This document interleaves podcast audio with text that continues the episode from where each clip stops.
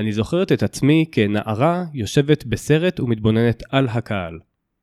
ראיתי איך יושבים מאה אנשים באולם אחד, אנשים שונים ממקומות שונים, בעלי רקע והיסטוריה שונים.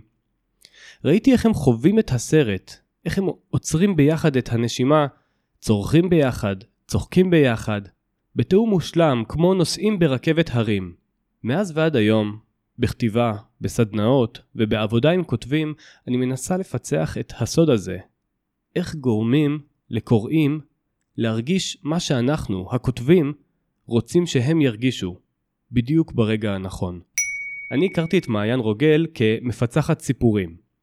אחרי ששמעתי עליה המלצה נהדרת, יצרתי את הקשר וקבעתי איתה לקפה בצפון הישן של תל אביב.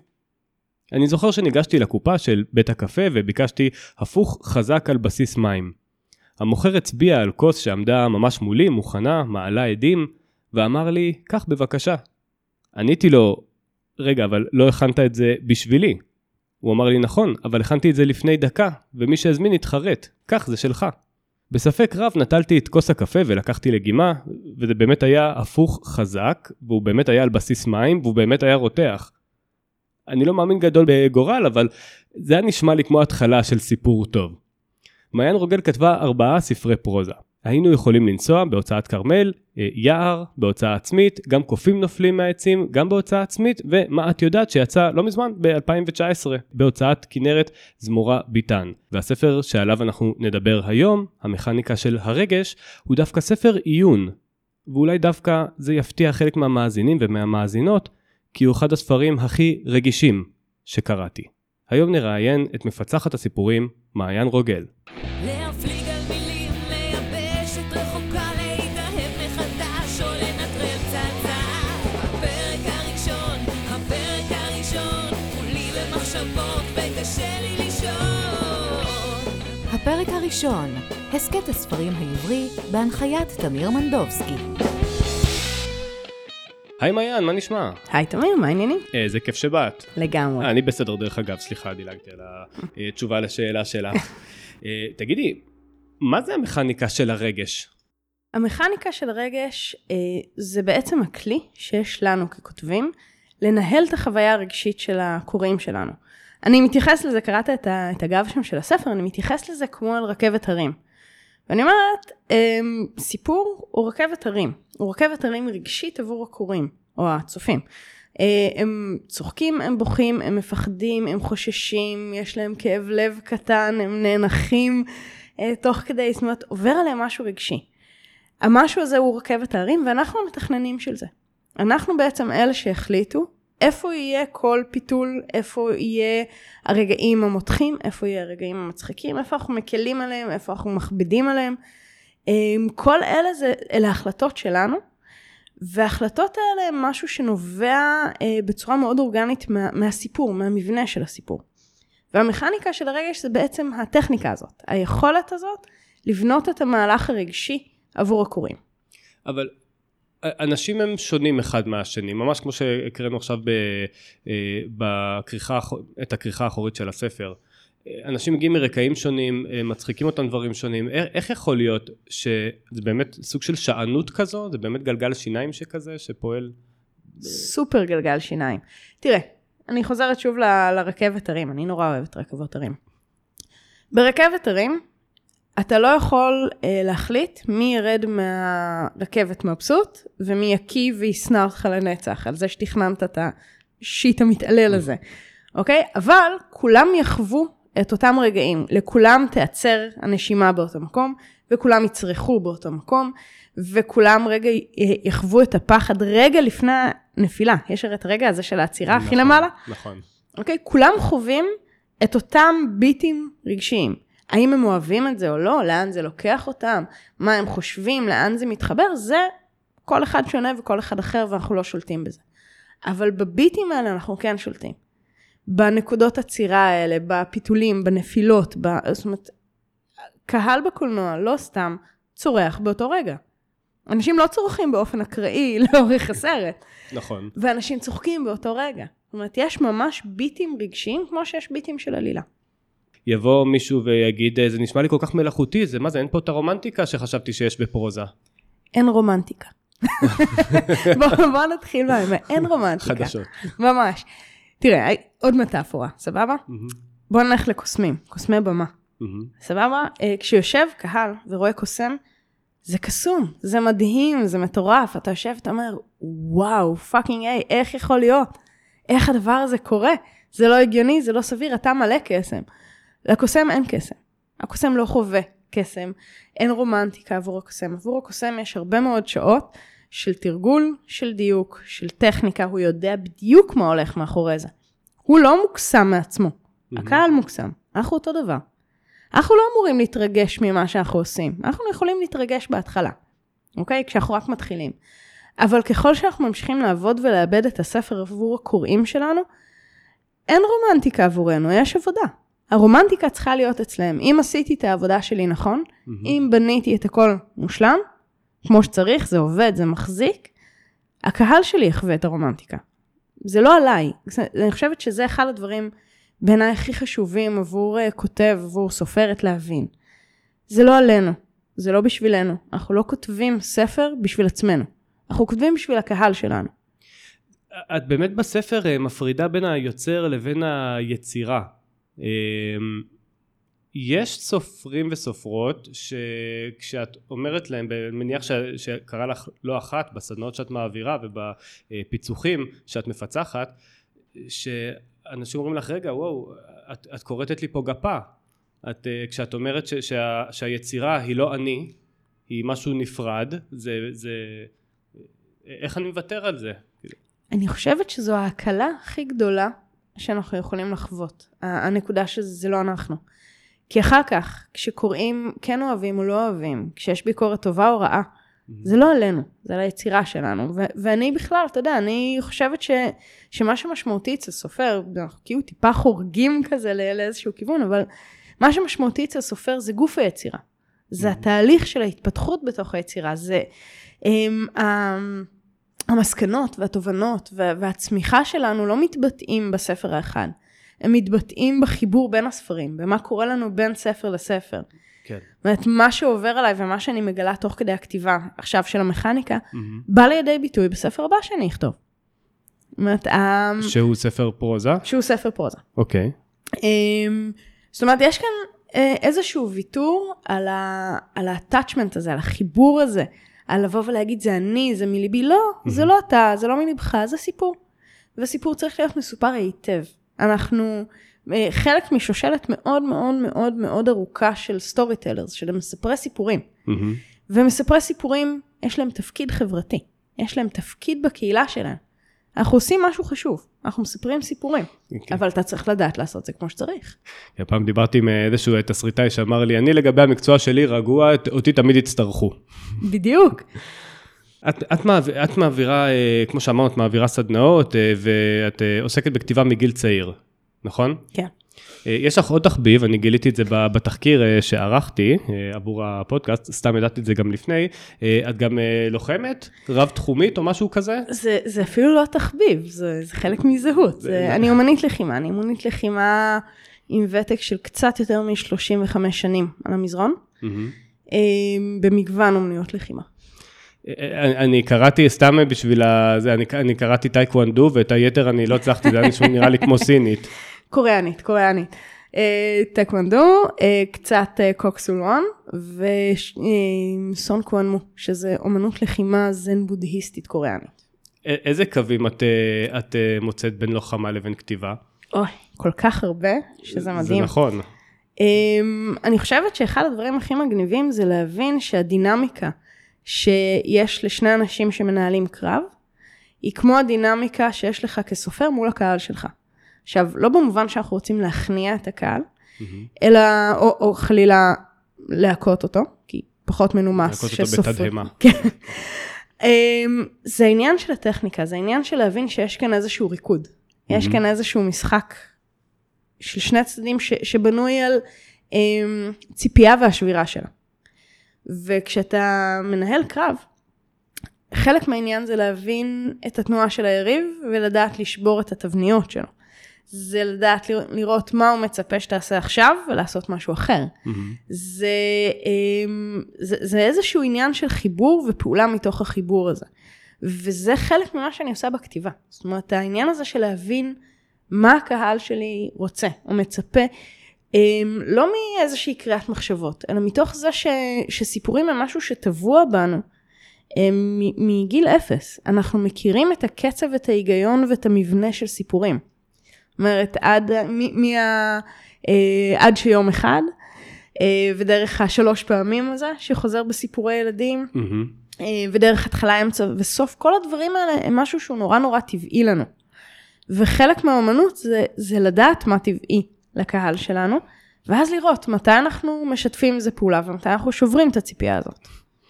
זה חיבור כל כך יפה, מה, ש... מה שתיארת, אני חשבתי שתגידי, תשמע, אה, לשבת, אה, להושיב את עצמך לכתוב, זה מלחמה, אז אה, לא, זה כיף, זה כיף. אני, אני מאלה ש... ש... אני, אני לא זורמת עם הרומנטיקה הזאת של זה קשה ועינוי וסבל. זאת כבר אומרת, סיכמנו שאין רומנטיקה. אין רומנטיקה. תש... כאן זה כן מתחבר לאומניות לחימה. אתה יודע, יש כאב ויש קושי, אבל זו בחירה להתעסק בזה. זאת אומרת, אה, להיכנס ולדלות אה, חומרים מהנפש, זה יכול להיות קשוח. בהחלט. אבל אני נורא נורא אוהבת את הכתיבה. כשקראתי את הספר, את המכניקה של הרגש, אה, הרגשתי שאני לא רק משוחח, הוא, הוא, הוא די בנוי כ- כשיחה, אה, אה, שאני לא רק משוחח עם, עם, עם כותבת, שאני לא מקשיב ל, לאו דווקא לתסריטאית, אלא קצת לפסיכולוגית. אני מניח שלא שמעת את זה פעם ראשונה לפי החיוך אה, שעולה על פנייך. אה, זה, זה, אני מתחילה לשמוע את זה וזה כל פעם מפתיע אותי, כי מבחינתי, אני לא מבינה באנשים, אני מבינה בסיפורים. כלומר, אני קצת מבינה באנשים, אתה יודע, כמו שכולנו מבינים באנשים, אבל מהג'ונגל של החיים. משהו כזה, כן, אבל אתה יודע, אין לי, אין לי שום רקע פסיכולוגי, אין לי שום רקע מקצועי ב, ב, בתחום הזה. אמ, אבל כנראה שהדפוסים האלה מחוברים, כנראה ש, שהשיחה על מה שקורה לדמויות אה, זה לא מקרי.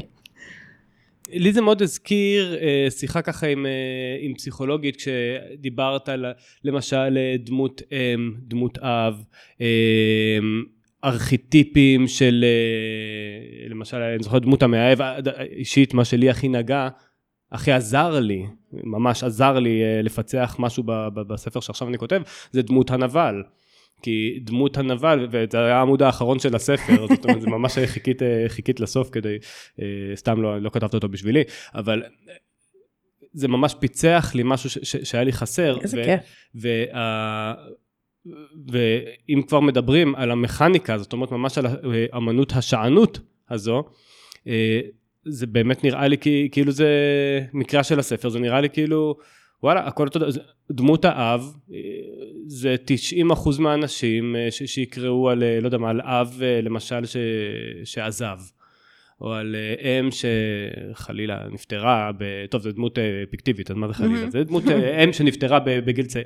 זה 90, 95 אחוז מהאנשים, זה, זה יגיד אותו, אותו הדבר בדיוק, היא תייצג אותו הדבר. תראה, הסיפורים נכתבים על ידי אנשים, ואנשים מכניסים את, ה, את, ה, את האנושי לתוך הסיפורים שלהם ומעבירים את זה הלאה. מה שאני עשיתי בספר, זה עבודה מתוך סיפורים, מתוך סרטים, ספרים, סדרות. מהמם. אה, שאני אה, אני, אני קוראת את זה אה, ורואה את זה באופן מאוד אה, מתודי, אני מנתחת את זה. זה אה, השותף שלי לפודקאסט שלי, נועם פיינלס, קורא לזה צפייה פורנזית. גילוי נאות היה מרצה שלי באוניברסיטה. גדול. כן. מהמם. Um, זו צפייה פורנזית, זאת אומרת, אני רואה כל דבר שאני רואה, גם כשאני נורא נהנית, גם כשאני נורא סובלת, אני רואה את המבנים, אני רואה איך זה עובד, אני רואה איך זה בנוי, אני מחפשת את העקרונות, זאת אומרת, זה כל זמן הפעולה הטבעית שלי מול סיפורים. זה פעולה כל כך ניתוחית, זה ממש... אני זוכר שקראתי מונח פנטסטי אה, ש, שקראתי בספר, זה כלכלת הדמעות נדמה לי, כן. קראת לזה? כן. פה זה ממש בא לידי ביטוי כספר עיון. זאת אומרת. את ממש מדברת על הומור, על אמפתיה, אה, כל מיני מצבי תודעה, סליחה, ש- כן. שהגיבור חווה, או שהקוראים חווים אה, תוך כדי הקריאה. אה, זה- ממש, אה, ממש הרגשתי שזה לוקח אותי אה, כמו מדריך טיולים, כן. כמו מה שאני כבר הרבה זמן לא פתחתי, לצערי. אה, אני חושבת שאחד מה... מבחינתי לספר יש אפקט כפול. זאת אומרת, הוא גם אה, נועד לכותבים, אמ, לכותבים וכותבות, באמת להיות, כמו שאתה אומר, לעזור להם. להיות חלק מ- מארגז הכלים, שישב ויהיה מונח שם על, ה- על השולחן ליד כל הניירות והעטים, כי, כי הוא כלי, הוא כלי עבודה. הוא שם כדי לעזור אה, לפצח דברים בדרך, אבל הוא גם לקוראים, והוא גם לצופים. זאת אומרת, הוא נותן איזשהו מבט שמצד אחד, אה, אתה יודע, לפעמים בדברים בינוניים, זה, זה יהרוס את הרומנטיקה. אתה לא יכול ליהנות מסדרה בינונית או מסרט בינוני כשאתה מבין מה עושים. נכון. אבל אז כשאתה רואה דברים טובים, עף לך המוח. כי, כי אתה יכול לראות את, אה, את, ה, את האומנות שבזה, את המלאכה שבזה, את, ה- את האומנות עם א', כן, זה... זה... עם אה, ו', כמובן שעם א'. סליחה. יש בזה משהו מאוד מרגש בלראות אה, עד כמה יוצרים גדולים הם באמת גדולים. עד כמה היכולת שלהם לנתב אותך כ- כקהל שלהם היא אדירה ומפעימה. זה, זה לא יכול באיזושהי מידה אולי להרוס אה, חוויית צפייה? בטח שכן. מה זאת אומרת? אתה יודע, זה כמו שכשאתה יודע קסמים... קיוויתי שתנוי בחוסר נוחות בכיסא. שזה... שום חוסר נוחות, גאווה גדולה. ברור שזה הורס. זה כמו שכשאתה לומד לעשות קסמים, זה הורס לך לראות קסמים. אה, נכון. אין מה לעשות. אבל, שוב, כשאתה רואה מאסטר, אתה רואה מאסטר, ואתה אוהב ונהנה מזה עוד יותר. זאת אומרת, אה, אני יכולה להגיד שלא לא פעם קרה שאשתי חזרה הביתה משהו, אני ראיתי איזה משהו, והיא מצאה אותי עומדת על הספה ומוחאת כפיים לטלוויזיה. כאילו, בראבו. עף לך המוח. כי אתה רואה, כי אתה מבין.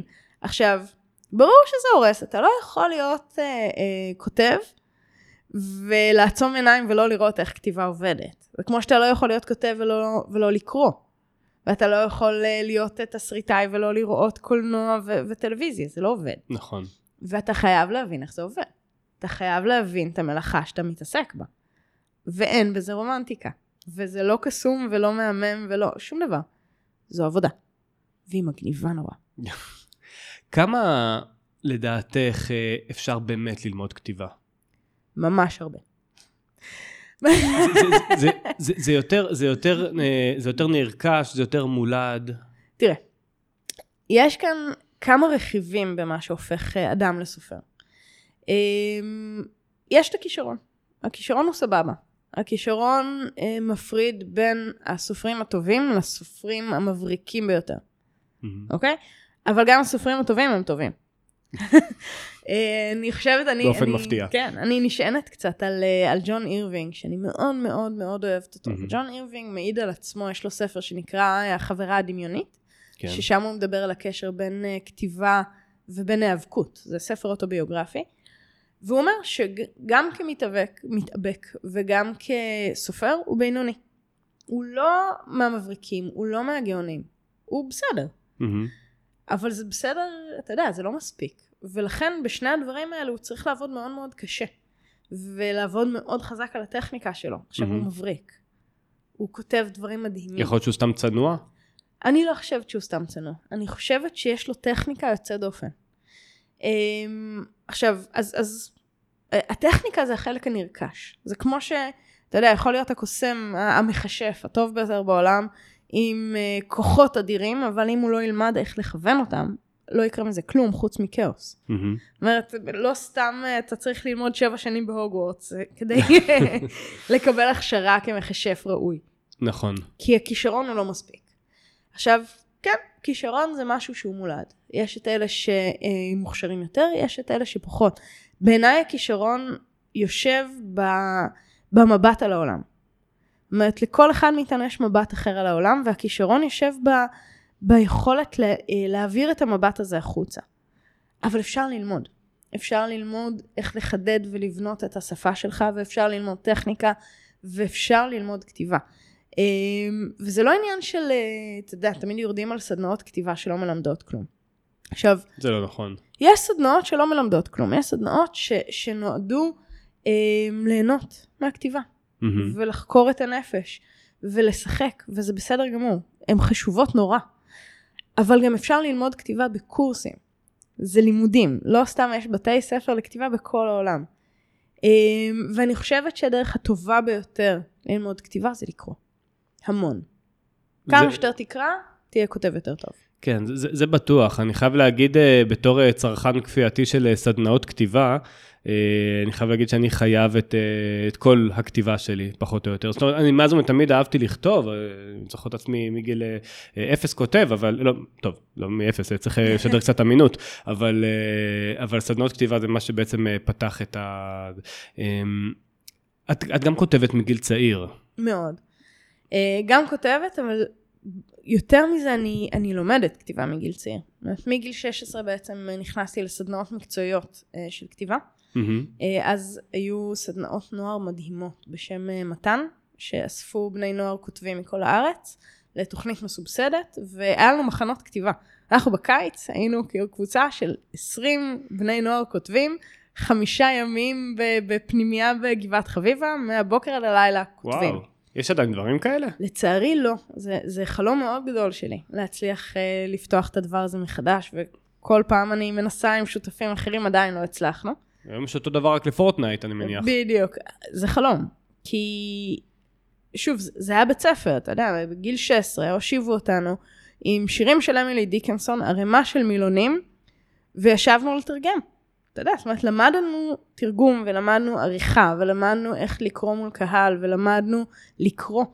אה, ולמדנו בעצם טכניקה מגיל מאוד מאוד צעיר. אה, והדבר הזה מאוד מאוד בנה אותי. אה, ואחר כך למדתי בסם שפיגן, אה, במסלול תסריטאות. אה, ואחר כך בעוד ועוד, סדנאות תל אביב ולוס אנג'לס לקולנוענים וסדנאות כתיבה לבמה, ואני אני פשוט מקפידה ללמוד כל הזמן. אני, אין, אין רגע נתון שבו אני לא או קוראת ספר על כתיבה, או עוקבת אחרי איזשהו קורס, או נרשמת לסדנה, כל הזמן. קראתי באתר שלך על אימרסיב, את יכולה להסביר לנו מה זה?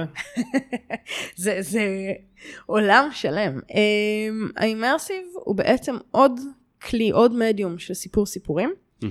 אמ, שמשתמש במציאות בתור הפלטפורמה. זאת אומרת, יכול להיות לי סיפור שיושב בתוך ספר, וסיפור שיושב בתוך מסך, וסיפור שיושב בתוך תסכית, וסיפור שיושב בתוך מציאות. כמו למשל חדר בריחה, הוא קורה בעולם Mm. מסביבך. אמ, זאת אומרת, אנחנו משתמשים בכלים של מציאות כדי לספר בדיון. מה, מה, ו- ותתרגמי לי את זה למה, איך את עוסקת באימרסיב ב- אמ, במקצוע בכל שלך? מיני דרכים. אמ, גם כיוצרת, זה התחיל מחדרי בריחה והמשיך לכיוונים אה, רחבים יותר. גם כמלווה של יוצרים בכל מיני תחומים. אה, וכיום בתוך סטארט-אפ, שבו אנחנו מתחילים אה, בעצם לבנות את האימרסיב ולחבר אותו לטכנולוגיה. זה, זה, זה נשמע לי באמת טכנולוגי, זה נשמע לי כזה טכנולוגיית אה, VR או משהו כזה, משהו לא שיוצר בהכרח. את טכנולוגיית מציאות מדומה, אבל כשאני חושב על זה מבחינת, מבחינה סיפורית, גם, תתקני אותי אם אני טועה, גם ספר יכול לעשות, להביא לחוויה אימרסיבית. לא בדיוק, כי ספר עדיין מופרד ממך. מהמם. אתה קורא אותו והסיפור נמצא בתוך הספר ואתה הרבה יותר מוגן מפניו מאשר בתוך חוויה אימרסיבית. הבנתי, חוויה אימרסיבית זאת חוויה שהיא יותר עוטפת. בדיוק. בדיוק. אוקיי. זה להיות בתוך סיפור. אז uh, בדמיוני שאתה קורא ספר ואתה בעצם מרגיש שאתה חלק מה... Uh, ממש בתוך התפאורה, זה, אז, זה, אז זה לא זה, לא על זה לא זה. מדובר. לא, אנחנו מדברים על באמת להכניס אותך פנים. הבנתי. Uh, טוב, תראי, הפרק הראשון זה פודקאסט שהמקור שלו היה אמור להיות בפיצוח uh, פרקים ראשונים. אוקיי. כי אני נתקעתי, תשמעי, זה היה, הספר כבר היה גמור, מוכן, הספר שלי אה, כבר אה, הת- התקבל, והעורך מרוצה, כולם מרוצים, רק אני לא מרוצה, כי הפרק הראשון, לא יודע, לא בא לי בטוב. מה הסוד לכתיבה של, אה, של פרק ראשון טוב? בעיניי הסוד של פרק ראשון טוב זה להבין מה המטען הרגשי שאתה רוצה לתת לקורא שלך איך שהוא יוצא לדרך. עכשיו, בוא, אנחנו לא מתחילים בפרק ראשון, אנחנו מתחילים בכריכה. אנחנו מתחילים נכון, בשם, כן. אנחנו מתחילים ב image ויש לך אה, סדרה של, של עמודים שקורים לפני. אני חושבת שזה אחד הסודות היותר מגניבים, אה, שלא לא מספיק משתמשים בהם. יש לך את הכריכה ואת השם. זה בעצם המגע הראשוני של הקורא עם הספר. כבר כאן קורה משהו. ואז יש את השער הגדול. אוקיי?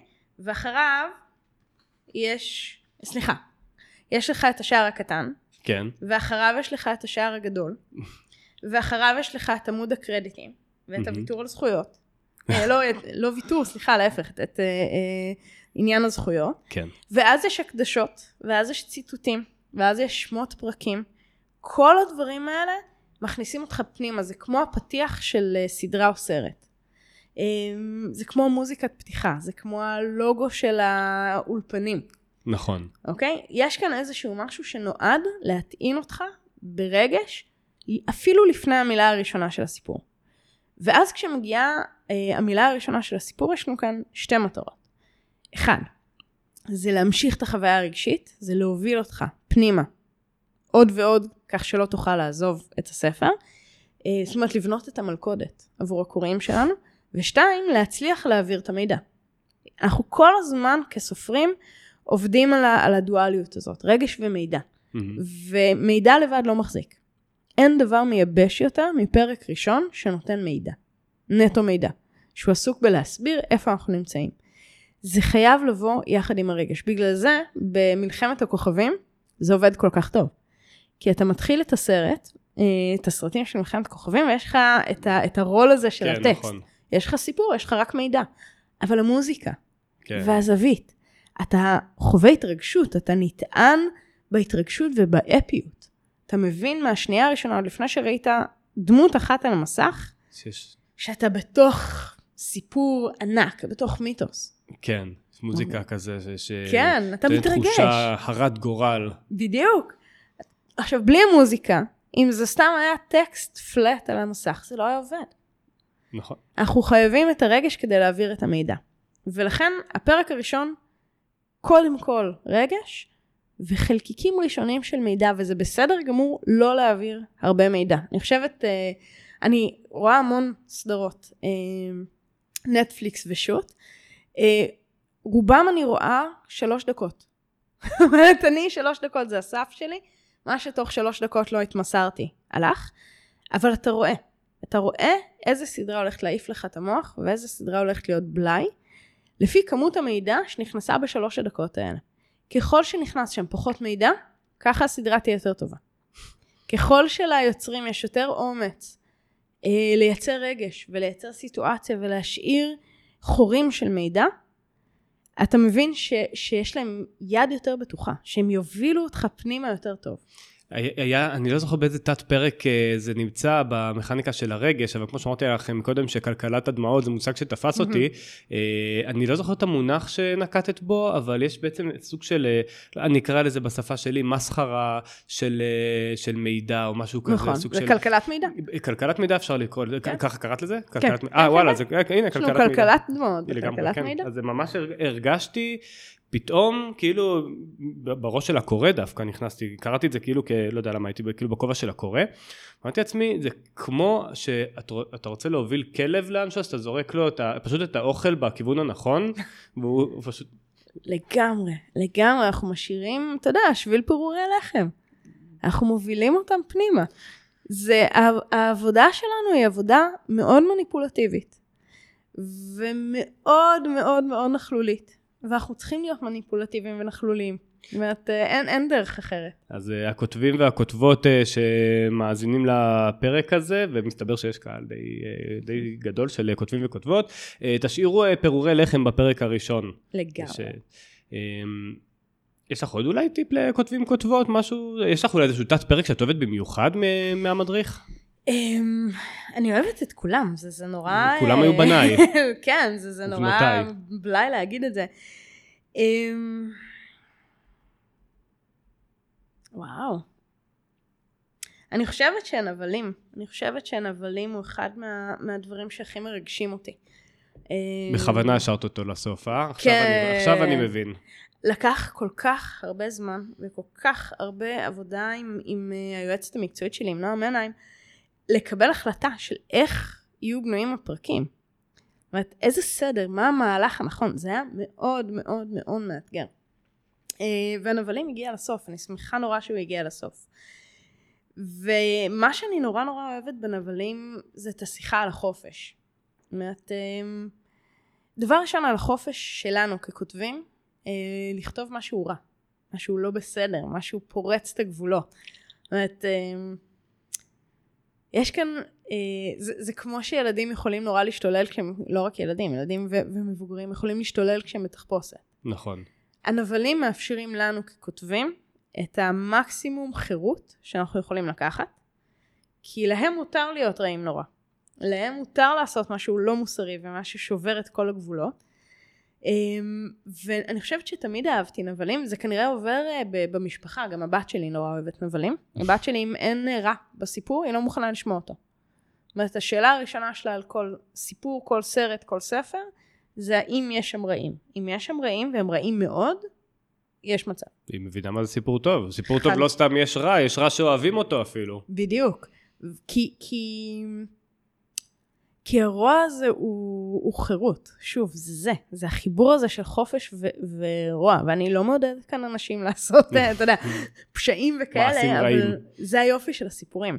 ויש משהו בדמות הזאת של הנבל המושלם, אה, הג'וקר של בטמן. אחד הנבלים הכי מדהימים שאי פעם נכתבו, ספציפית, באביר האפל, אנחנו לא מדברים כאן על... אה, על הג'וקר. בדיוק. אמ, שהוא מורה, הוא מאסטר, הוא לא סתם נבל, הוא לא רק מי שהגיבור נלחם נגדו, זה גם מי שמוביל את הגיבור לגבולות שלו. ויחד עם הגיבור גם את הקורא. זאת אומרת, כשאנחנו מייצרים את הנבל המושלם, גם הקוראים שלנו מתחילים לפקפק בגבולות המוסר שלהם. אביר האפל זו דוגמה מצוינת, אה, אחד הסרטים אה, שאולי הצליחו לפשט אה, דילמה מוסרית שקיימת בכל אחד, זאת אומרת זה אה, האתיקה מול הניהיליזם, אם אני אגיד את זה בצורה מהמם. מאוד מאוד מופשטת ככה גם מהזיכרון שלי, כן ראיתי את הסרט הזה נורא מזמן, אבל אה, להרבה, מ...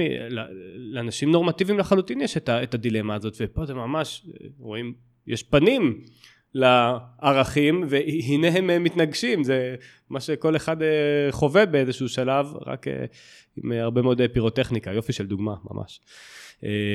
הדוגמה מופיעה בספר גם לא? אמ, לא, אני לא מזכירה לא? שמות של סרטים וספרים בספר, גם כאן הייתה החלטה מאוד מורכבת. כי בהתחלה, בשלבים הראשונים של, ה, של הספר, היו המון דוגמאות קונקרטיות. סרטים נכון. וספרים שישבתי. לנתח. ולאט לאט החלטתי להוריד אותם. אמ, וההחלטה להוריד אותם אמ, הייתה מאוד מורכבת, ונבעה מזה ש, שאפשר לעבוד עם נרטיבים אחרים, ושאני לא רוצה להיכנס ל, לדיונים וויכוחים על, על פרשנויות. אני רוצה לדבר על, ה, על הטכניקה נטו, וכדי לעשות את זה, אני צריכה להביא, את ה, לייצר דוגמאות קונקרטיות לכל מהלך. אה, וזו הייתה בחירה מורכבת. מהמם. יכול להיות שזה, אה, אני קראתי אה, את המכניקה של הרגש, קראתי אותו, נדמה לי שני ספרים אחרי שקראתי את הצילו את החתול, אז יכול להיות אוקיי. שזה, אה, יכול להיות ש- ששם כן. הוא מופיע. אה, לא זוכר מתי דיברתי על הסרט הזה, לא משנה. בכל מקרה, אמליץ אה, למאזינים ולמאזינות, אה, מי שקרא את הצילו את החתול אה, ואהבו, אז אה, זה, זה שני ספרים שלדעתי חובה לכל אה, כותבת וכותב, אה, לדעתי. תעשי שיתוף פעולה עם, מי כתב אותו? שכחתי את השם שלו. סניידר. כן, נכון, נכון. למרות שהוא נפטר, אז אל תעשי איתו שיתוף פעולה. טוב, איזה מתתי הפרקים את רוצה לנדב לנו? אוקיי, בוא נמצא את הפרק. יש משהו שאתה היית מעדיף? אני נוטה להגיד את פרק הנבלים, אבל אני דווקא אגיד לא. תקנו את הספר. כן, אני לא יודעת. אני מתלבטת. אתה תתלבטי? תתלבטי, את החלק הזה אנחנו יכולים גם להוריד. כן. אלא אם כן הוא אה, יישמע לי מצחיק בעריכה, ואז אני אשאיר אותו.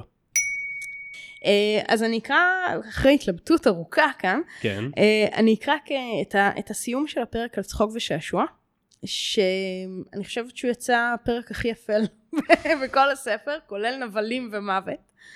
אה, אז ככה. אנחנו עושים בכוונה כל מה שאנחנו יכולים כדי לנתק את הקורא מהגיבור ובכך לאפשר את הצחוק. כדי שהקורא ירגיש בטוח, מוגן, עליון, בשליטה, ויוכל לנוח בתוך הצחוק בזמן שהגיבור סובל כראוי. תחושת המוגנות הזו וההגנה הרגשית הן הסיבה שהצחוק שימושי כל כך כרגש נלווה בסיפורים שיש בהם רגשות קשים מובילים. יש כאן למעשה שני מנגנונים שיכולים לעבוד. הראשון הוא המנוחה.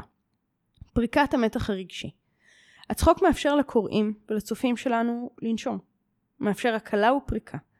מאפשר להם לקחת אוויר לפני שהם צוללים איתנו שוב אל הכאב או הפחד. הצחוק במקרים האלה משמש הפוגה. המנגנון השני הוא שימוש בהומור כדי לאפשר לקוראים שלנו להיכנס איתנו עמוק יותר אל התהום. ככל שהסיפורים שלנו קשים יותר, הקורא החשוף רגשית יוכל פחות לבוא איתנו לשם, לשאת את הסיפור. אבל ההומור מאפשר לנו לשכך את העוצמה של הסיפור, וללכת איתו רחוק יותר. ההומור מספק חליפת הגנה לקוראים שלנו, בצלילה על הסיפורים הכי קשים שלנו. כי הוא ממגן. כי ככה הסיפור שלנו לא ישבור אותם רגשית.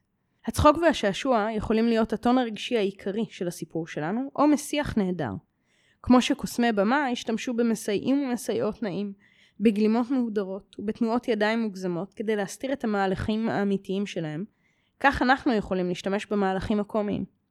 מאחורי רגעי הצחוק וההקלה, אנחנו יכולים לטוות את רשת העכביש הרגשית שלנו. להניע עלילה אפלה, קשה וכואבת, בלי שהקורא יבחין בכך. בלי שירגיש בכך מתחת להגנה שלו. אנחנו נצחיק אותם בעודנו מדרדרים את הגיבור שלנו אל פי התהום. ואז, ברגע הנכון, בנקודת השיא שנבחר, נסיר את ההגנה הרגשית. נשתמש בחמלה, נשתמש במידע, נשתמש ביופי, כדי לפרוץ את ההגנה הרגשית ולהלום בקורא שלנו במלוא עוצמת הכאב.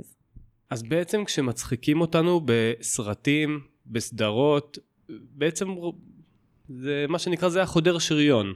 זה לגמרי החודר שריון, נכון? הכל מניפולציות בעולם הזה, אה? ברור, זה כל הכיף. תודה רבה מעיין רוגל. שאלה, תודה רבה, תמיר. שאלה אחרונה אה, ברעיון הזה. מה הלאה? מה הלאה? וואו, יש uh, כמה וכמה דברים. Uh, יש לי ספר ילדים שבתהליכים של לחפש בית. אז זה אחד. יש uh, פרויקט מדהים ו- ומטורלל לחלוטין שירון רגב, uh, שהוא גם מתרגם, מתרגם. והוא גם כותב נפלא. הוא כותב נובלה גרפית.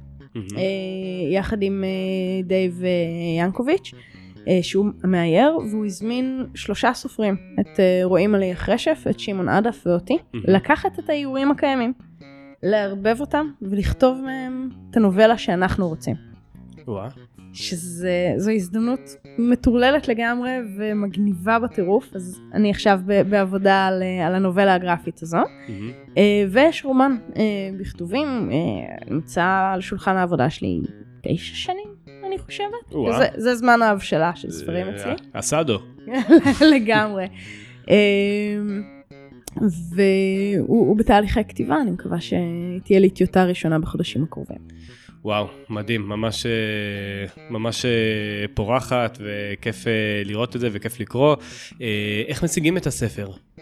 Um, הספר אפשר לקנות ישירות uh, דרכי, דרך האתר שלי, מעיינרוגל.com, מהמם. uh, ובחנויות הספרים הפרטיות, uh, גם בחנות של עוץ, גם בחנות uh, בסיפור פשוט, גם במילטה ברחובות וגם במגדלור בתל אביב. מדהים, ובתור אה, מי שבעצמו... ובדיגיטלי בעברית. אה, חשוב, נכון. חשוב. כן, וירוק, מאוד אקולוגי. אה, ואגיד גם, בתור, אה, בתור מי שפיצח כבר אה, סיפור מהמם. אה, אצלך, שמי שאוהב את, את הספר ואת המכניקה של הרגש, אז את גם. אני מפצחת סיפורים ויועצת נרטיבית ובשלבי כתיבה שונים. זאת אומרת, חלק מהסופרים כיום מגיעים אליי לפני כתיבה, כהכנה, חלק אחרי טיוטה ראשונה, כל אחד ואיפה שהוא צריך את ה- את היד המקצועית. המלצה חמה ממני, אני בתור לקוח אה, אה, ממליץ, אה, בתור אה, לקוח מרוצה מה שנקרא. אה, יופי, מעיין, המון המון תודה. תודה רבה. אה, היה מאוד כיף, ואנחנו ניפגש בפרק הבא של הפרק הראשון. ביי ביי.